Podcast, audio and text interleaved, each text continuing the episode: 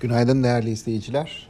Borsada haftanın sonuna geldik. E, son işlem gününe girerken yurt dışı piyasalara baktığımızda ABD tarafında dün e, bir miktar risk iştahının azaldığını gözlemledik.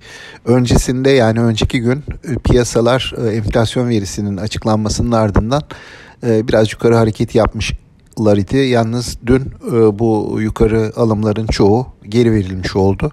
Dolayısıyla yurt dışı taraf yeniden o, fiyatların baskı altında olduğu bir miktar tedirginlik e, moduna geri geçmiş oldu. Bizim tarafta da dün borsada yatay bir seyir vardı. Ama hisse değişimleri ve sektörler basında primli hisseler tabii ki oldu. Özellikle hava yolu şirketlerinde, e, demir çelik şirketlerinde, otomotiv ve beyaz eşya şirketlerinde alıcılı bir seyir vardı. Buna karşılık bankalar ve perakende ticaret şirketleri özellikle gıda perakendeciliği tarafında o endeksten olumsuz ayrışma e, süreci devam etti. Dün bu hisseler bankalar ve perakende hisseleri zayıf performanslarıyla dikkat çektiler. Borsada günü yataya yakın seviyelerde kapattı. Şimdi önümüzdeki e, günlere ilişkin olarak gündem birkaç e, parçadan oluşacak. Bunlardan bahsetmek istiyorum. Öncelikle e, politika para politikası kurul toplantısı var ama önceki toplantılardan farklı olarak bu kez piyasa çok fazla bir aksiyon beklemiyor para politikası kurul toplantısından. E, bunun haricinde e, bilançolar açıklanmaya başlayacak ayın e, 20 20'sinden sonra e, açıklanacaklar. E, dolayısıyla bilanço beklentileri satın alınmaya başlandı.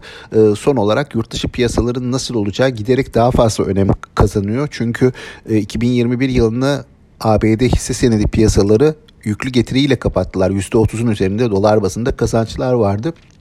Dolayısıyla bu piyasalarda her geçen gün bir kar realizasyonu ihtimali artıyor ve bu kar realizasyonu ihtimalini de e, Fed'in izleyeceği para politikası kararları e, buna dair ihtimaller güçlendiriyor. Dolayısıyla orada bir e, kar realizasyonu gelebilir tedirginliği var.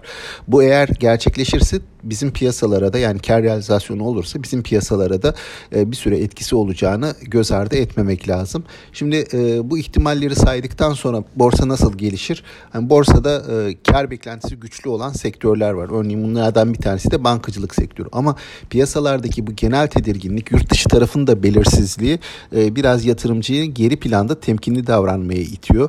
Ben eğer hani bu anlamda yurt dışından veya yurt içi kaynaklı bir dalgalanma, bir morallerde bozulma yavaşlama yaşanmaz ise e, hafif hafif yukarıya doğru hareketin devam edeceğini düşünüyorum. Ama dediğim gibi yurt dışı tarafta bir e, satış e, sert bir düzeltme olursa bunun yansımaları olacaktır.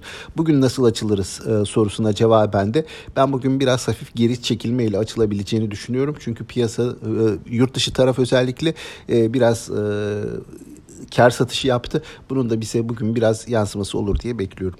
Tüm izleyicilere sağlıklı, bol ve bereketli kazançlı günler dilerim. Yeniden görüşmek üzere.